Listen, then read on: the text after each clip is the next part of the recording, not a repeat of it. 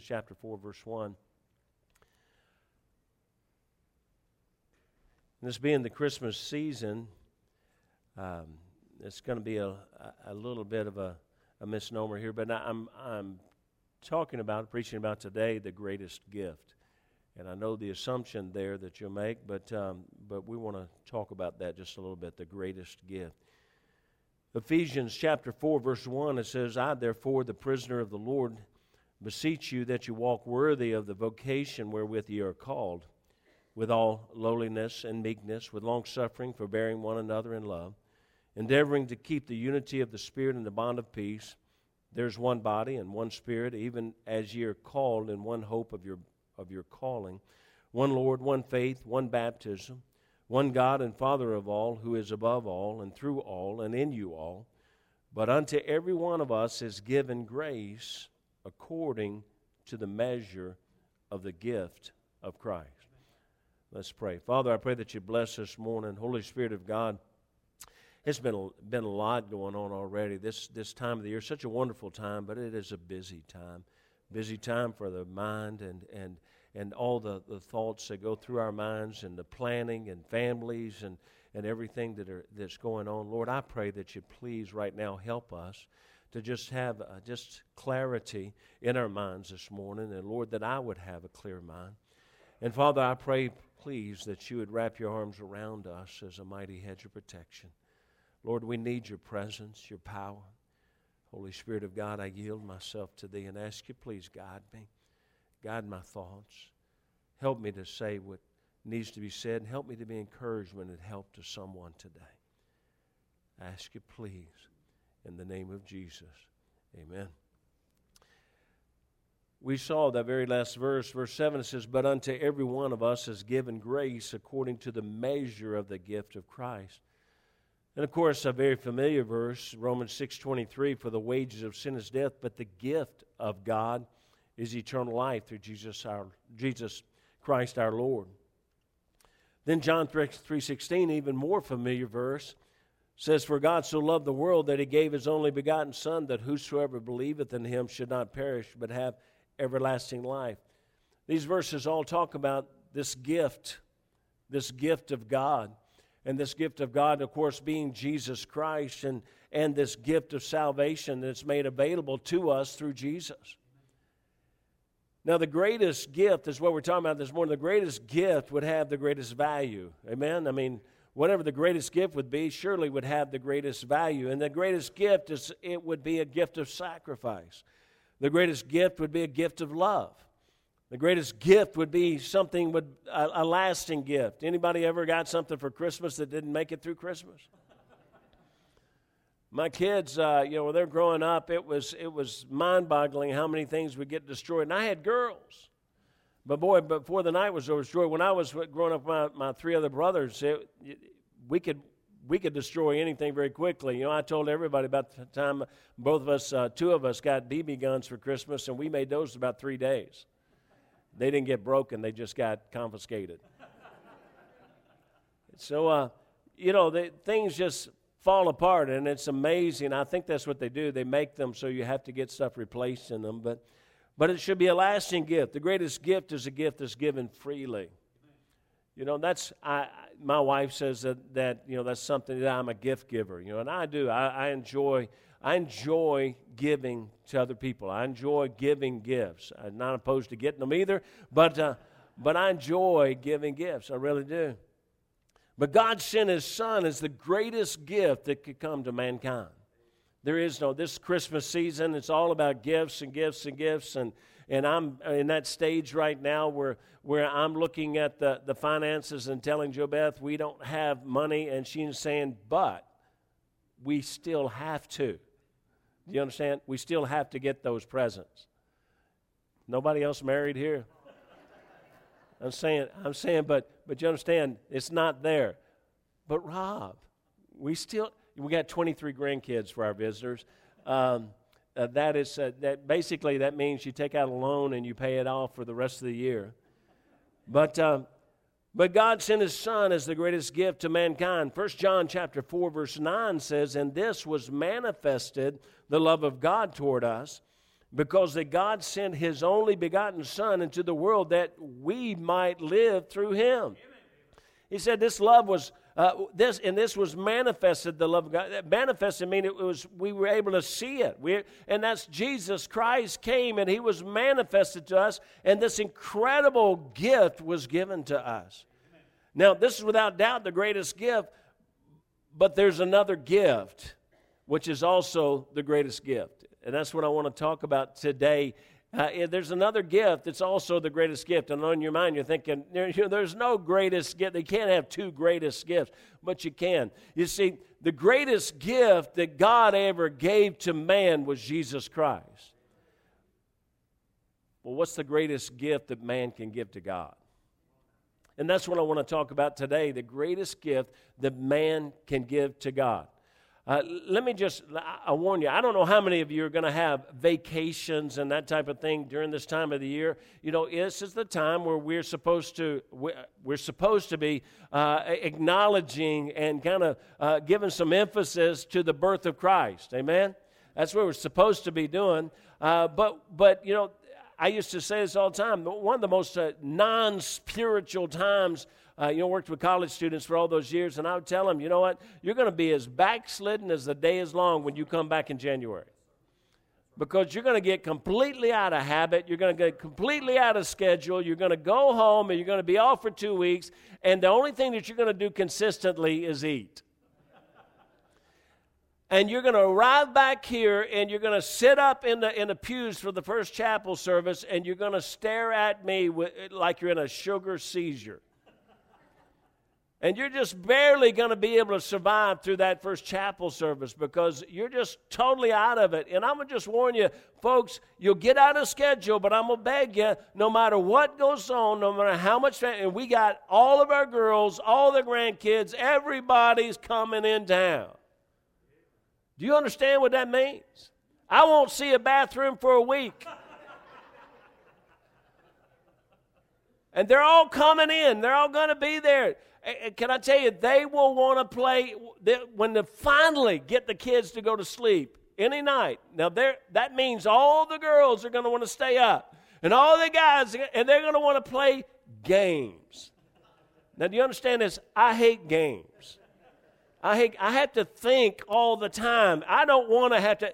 I'll play any game that's just total chance. Yeah, just throw it up there, and whatever happens, okay, I'll play that game. But if you have to think, don't make me do that. Because I'm also competitive. And I'm going to win. And I'm not opposed to cheating. I create my own rules in every game I play, man. Now look. But when that happens, and it took me a long time to learn this, but when that happens, you've got to be determined that at some point you're going to shut everything down and spend some time with God. You got to. Man, during holidays like this, it's been sometime 2 o'clock in the morning when I finally walk out the door and go take a walk to go pray. And I've been stopped by police several times because, what are you doing out here at 2 o'clock in the morning? But that's just what I do because I know that I can't get caught up in this thing where all of a sudden when you're supposed to be remembering Christ, we remember Him less. Now, the greatest gift that man can give to God is not your wallet, so calm down and take it easy. It's not your pledge promise as we had our faith promise that, for missions here recently. It's not that. It's not your labor. It's not your possessions. Sometimes we think, if I just work for God, then He's going to be happy with me. And I just want you to understand, He's more interested in just your labor. The greatest gift is when you give yourself to God.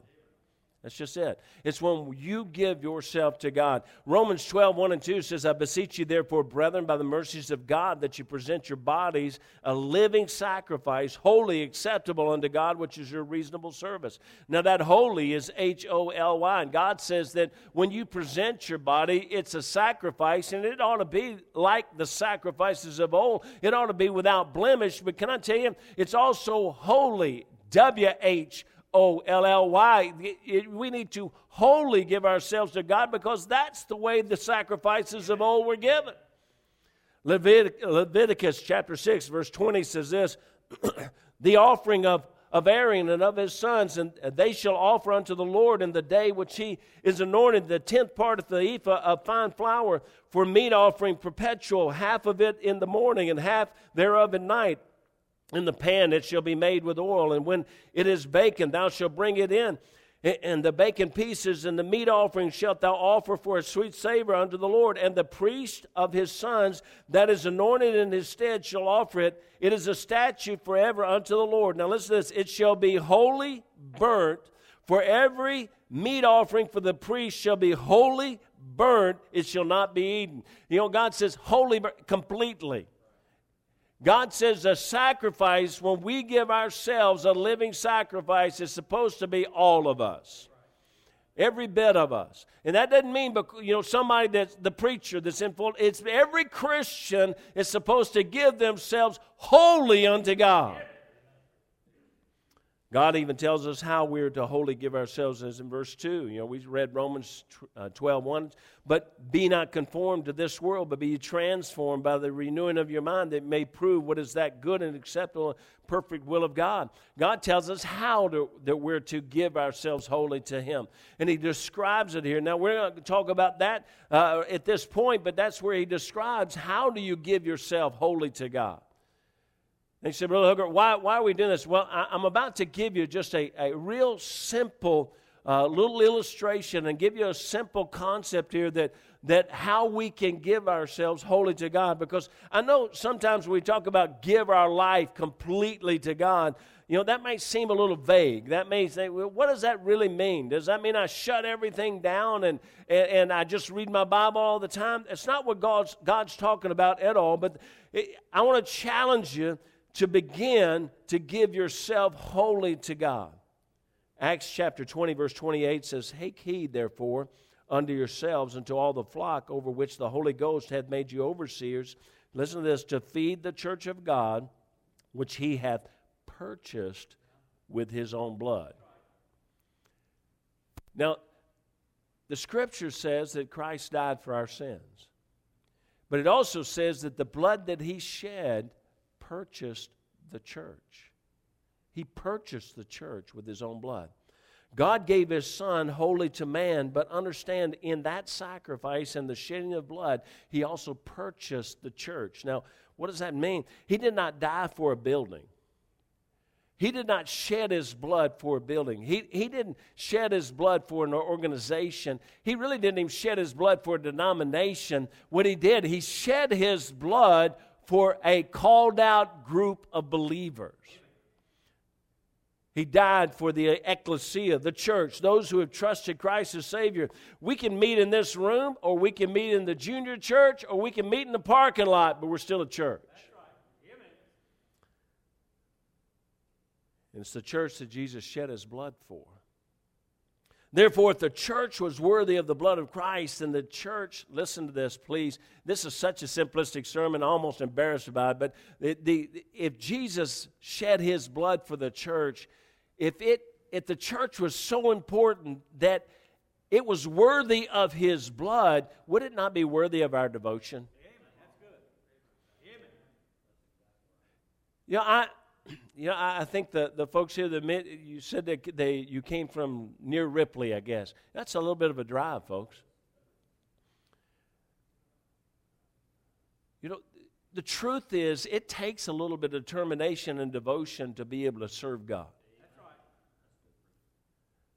Therefore, if the church was worthy of the blood of Christ, then the church must be worthy of our devotion. Hebrews chapter 10, verse 24 through 26. Again, very familiar passage, but he said, let us consider one another to provoke unto love and to good works, not forsaking the assembling of ourselves together as the manner of some is, but exhorting one another, and so much the more as you see the day approaching. For if we sin willfully after that we have received the knowledge of truth, there remaineth no more sacrifice extra sins. You know, folks, the context of Scripture is so important. And so often we separate verses, and we take them and bring them out, and we use them separately, but we don't look at contextually the love and good works we find in verse 24. And let us consider one another to provoke unto love and good works.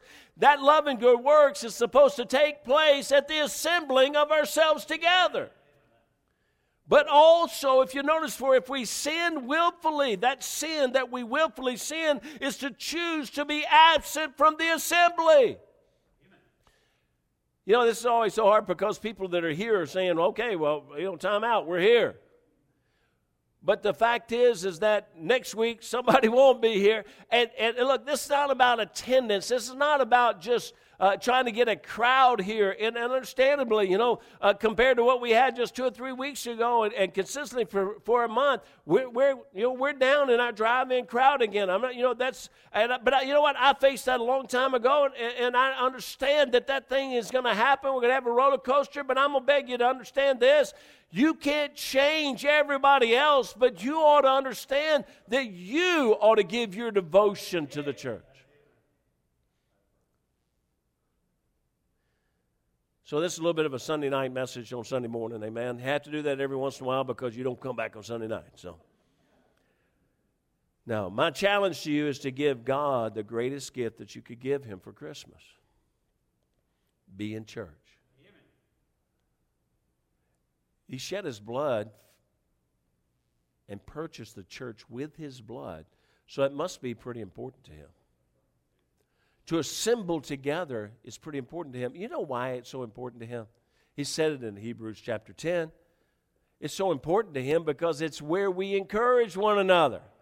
It's where we exhort one another. It's where we learn from the Word of God. It's where we grow as a Christian. It's where we get strengthened in this wicked world by gathering together. Amen, somebody. Y'all don't look like it today. You know what? The truth is somebody ought to encourage somebody before you leave from here. Amen? Brother Foster has always been an encouragement to me. Mrs. Foster has always, when he was laying in the hospital and having the eye surgery, and I wasn't even voted in yet, I got there and I was sitting beside him, and he looked at me and he said, "You're going to be our pastor." And he said, "I'm just telling you, I'm voting for you." I said, "Well, I don't know if they're even going to vote yet." But he said, "No matter, I'm still voting for you." He was an encouragement to me. You know what? We need to encourage one another. That's why I try to encourage Jay every time he comes in. You're going to make it through twins, buddy. You don't act like it, but you're going to make it. I'll even encourage Jessica. It'll get better. All right. No. I shouldn't have lied like that. Now, I understand sickness and work and finances. I've been through it all. Honestly, when you got 6 kids, you know, my wife has gone, 6, 8 weeks at a time where, you know, one of them would get over whatever it was and the other would get it, and then another one would get it back. And you know, I understand that. I understand all those things. And God also understands those things. But I also understand that Jesus did not let anything stop him from going to the cross and going to shed his blood for the church. Point blank, we just make too many excuses. That's right. We got too many reasons. Kind of quiet today, amen? I'm just trying to get us, may we be a people who would be devoted and willing to give him the greatest gift that we could give him. The gift that he so desires, a gift that would be of great value to God. A gift that would be a gift of sacrifice, because there's sometimes you don't feel well enough. I told Molly that she ought to have do a special with Amy today, because between the two of them, they might have one voice, because neither one of them can talk today, but they're here, praise God. A gift that is a gift of love, a gift that is a lasting gift, a gift that is given freely. You know, the truth is, I hesitate, and you know I don't do this kind of message very often because the fact is I don't want people to come to church because they're intimidated to come to church or made to feel guilty because they come to church. I want them to freely understand this is what God wants, and I want to do what God wants, and I want to grow for the Lord. You know, I sat down, and many people have done this, but, you know, there's 168 hours in a week. Anybody realize that? Now, I try to sleep the great proportion of those, but there's 168 hours in a week. If we tied our time to God, which is just the beginning of giving to God, if we tied our time to God, that'd be right at 17 hours a week. You know, if you think about the service times and the thing that we have, they're not by accident. The truth is, if you came to all three services in the week, including Sunday school, that'd only be about 7 or 8 hours a week. And that's adding a little bit of fellowship time. If you came to Saturday visitation, you would be here for, you know, maybe a total in the week, maybe somewhere, you know, 7 to 8, 10 to 11, you know, maybe 10 to 11 hours. You know, another couple hours would be in there. If you gave God an hour a day in Bible and prayer, 1 hour, that's going to put you at about 17, 18 hours a week. That's just a tithe of our time to God.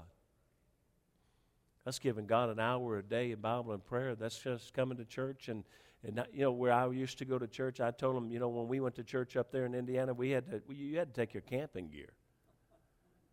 Because, man, you went and you were going to be there a while. But we really don't have that. We run our bus routes, and you can run and drop them off in about, you know, we're growing right now, so it takes a little longer, but, you know, 30 minutes, 40 minutes, and you're done. If we took it down to just a day and said, okay, let's tithe for a day, you know, 2.4 hours a day. And if you just said, I'm just going to give Sunday to God, 2.4 hours, that's Sunday school and church, plus some socializing time. You know, the truth is, tithe is not just money. God wants us to give ourselves to Him more than He wants us to give our dollar to Him.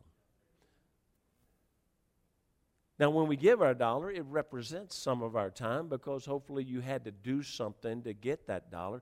But the truth is, God wants us to give Him us.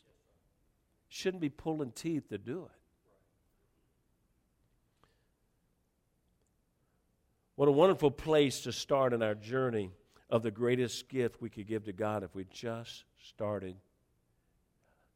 Okay, this month of December, if we just said, Lord, for Christmas, I'm going to give you a gift. I'm going to be in church. Every time.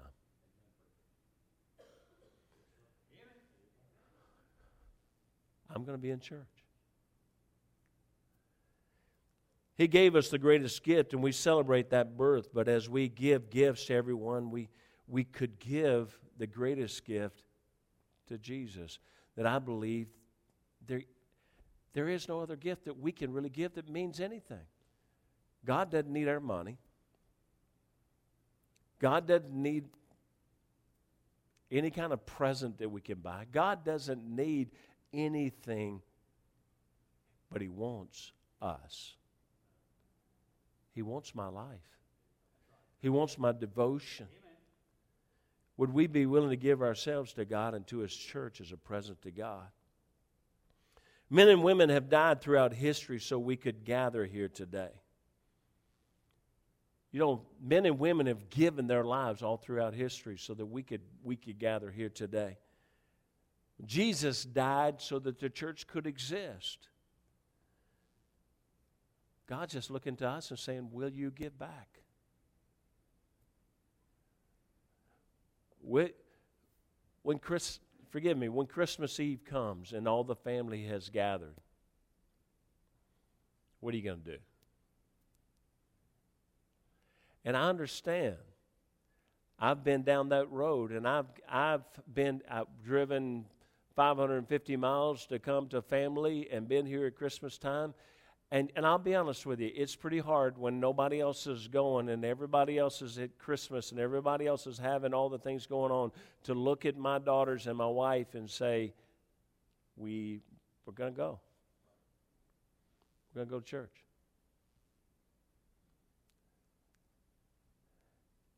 It was hard, but we did it. Sometimes we came to this very church and sat down in here on those days.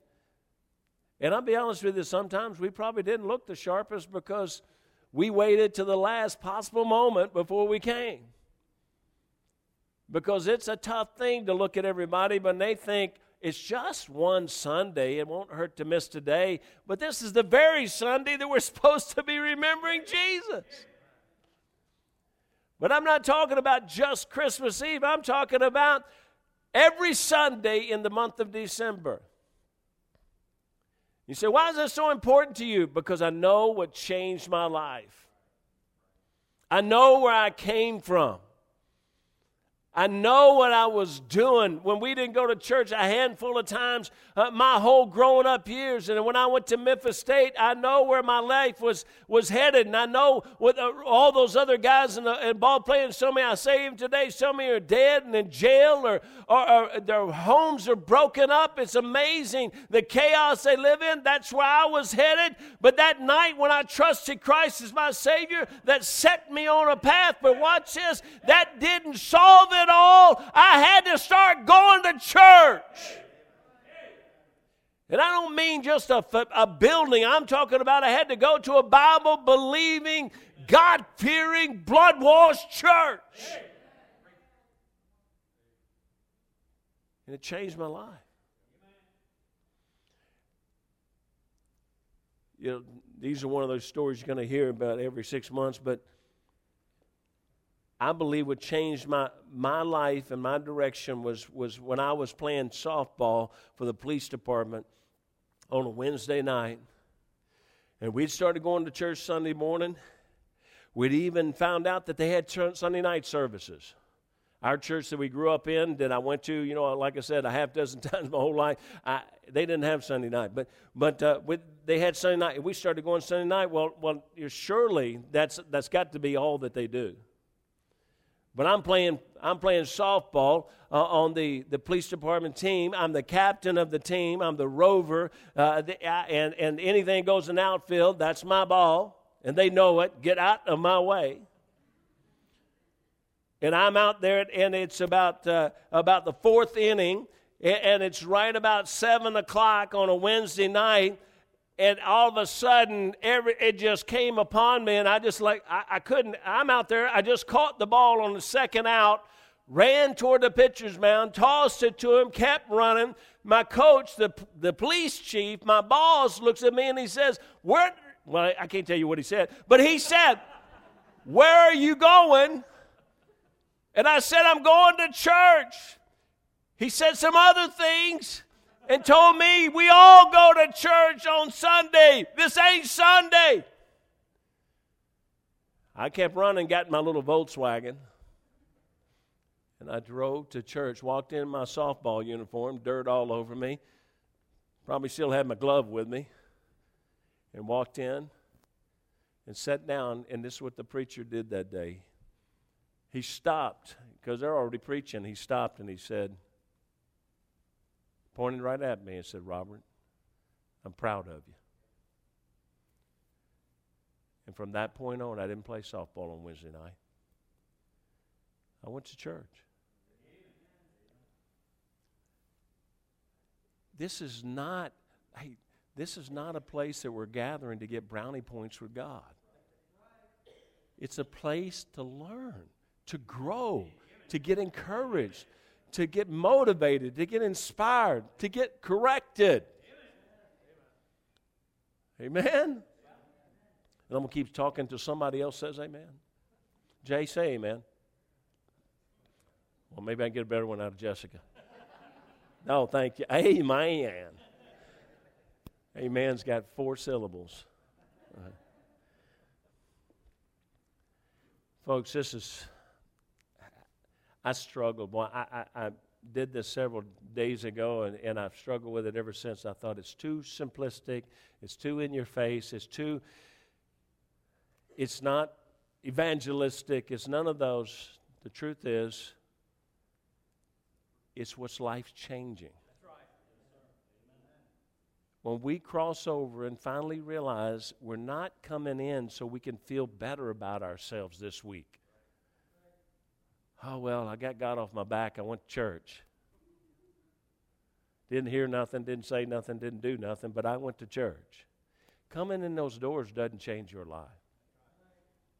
Letting God have your life changes your life.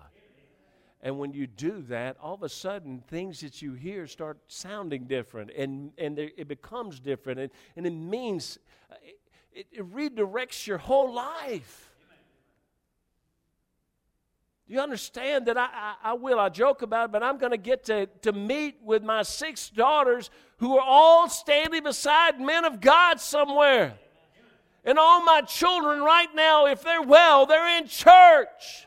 All my grandchildren right now are in church. And listen, that's not some brownie points for God again. That's what God did to a boy that had no clue about how to rear a family, no clue about how to have a marriage, but God worked a miracle. But He did it by the things that I heard in church. And I'll say this last thing, but you say, well, you know, I mean, isn't it enough to get Sunday morning?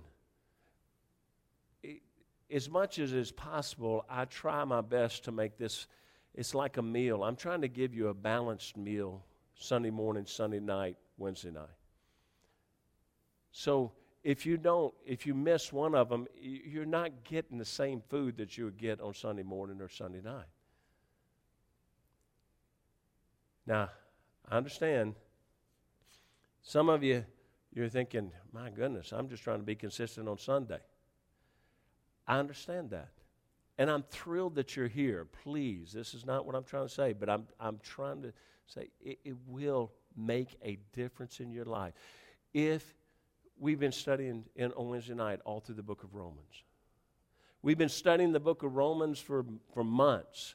Can I tell you, we only get 7 or 8 verses each Wednesday night, but this is life-changing. Every major doctrine that means anything to us in Christianity is in the book of Romans.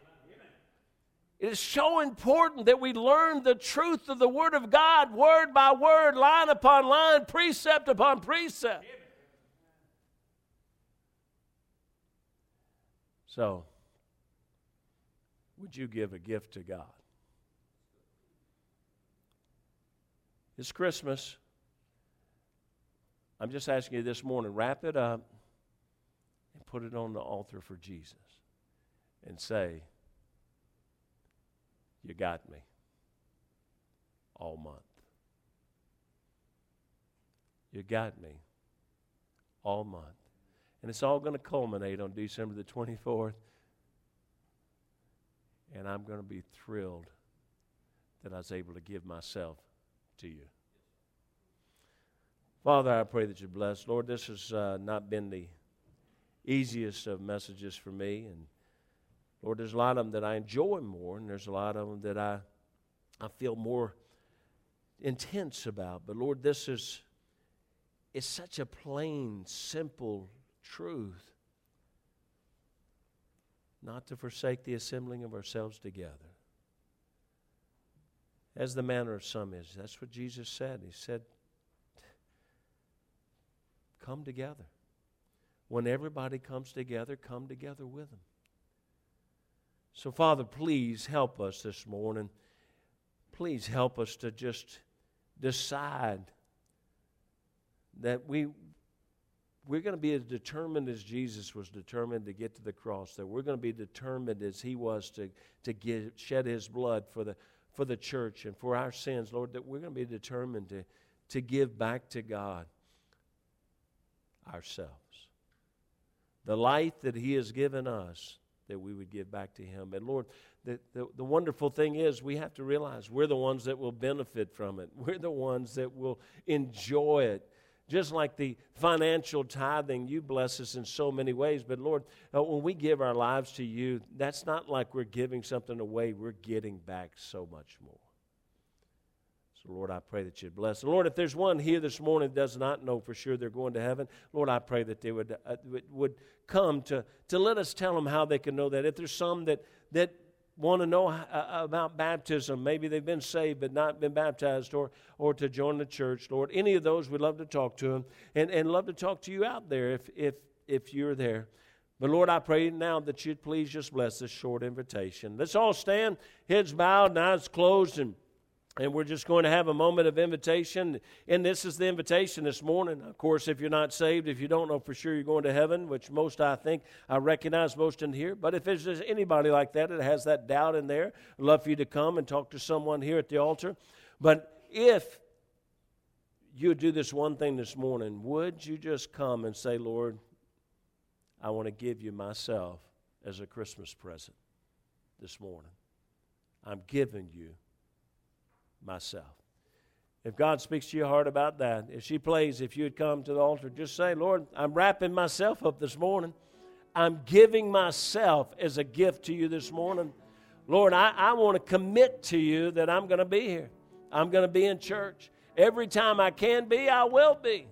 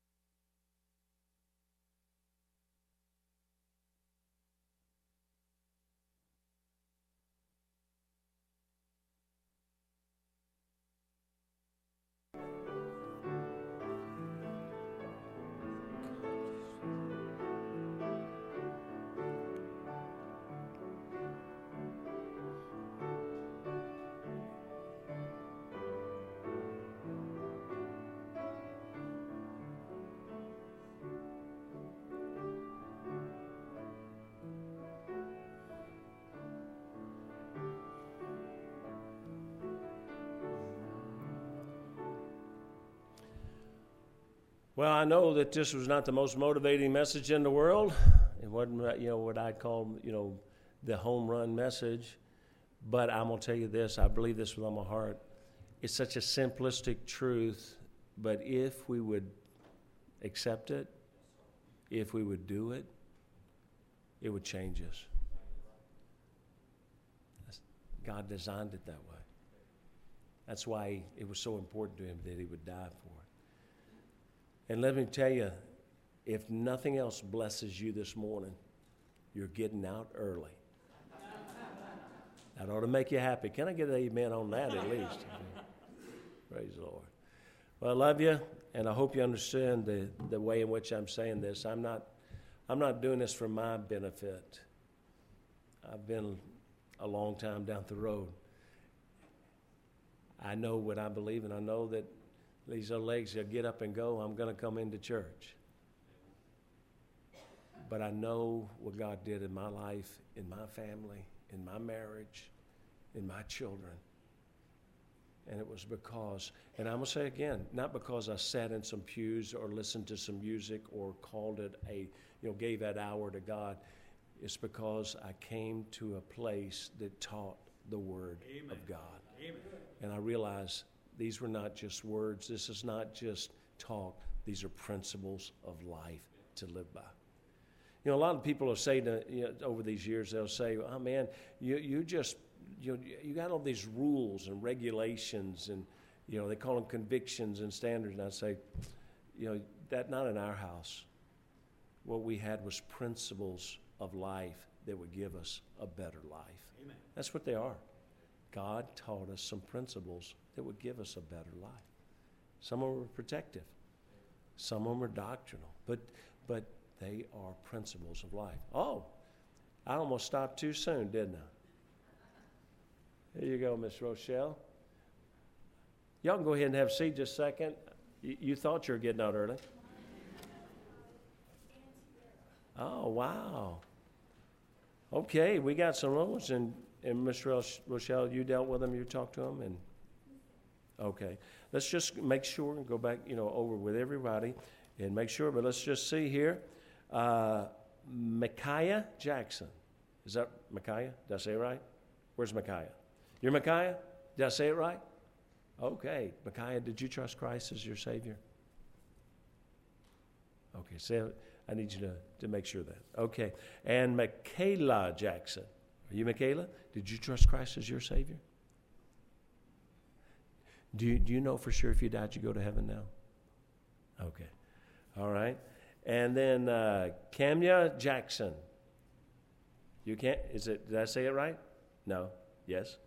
Did you trust Christ as your Savior? Okay. That's good. And let's see. Oh, it's the whole Jackson family here, huh? And Antiera? Antiera. Is that you, Antiera? Do you trust Christ as your Savior? All right. God bless you. All right. Are y'all happy about that? Yeah. Praise the Lord. Thank you. Good job. And we will double check with them and go back over with them and go to their parents and different things. But we just want to make sure that they know they've got this settled in their heart. Amen. All right, Brother Allen will close us in prayer. Let's stand. We'll be dismissed. Let's pray. Lord, thank you for the day. Lord, thank you for your word. Lord, thank you for the simplicity of your word. Lord, thank you for that. Lord, thank you for the gift of eternal life. Lord, thank you for the church that has all these years preached your word. Lord, thank you for that.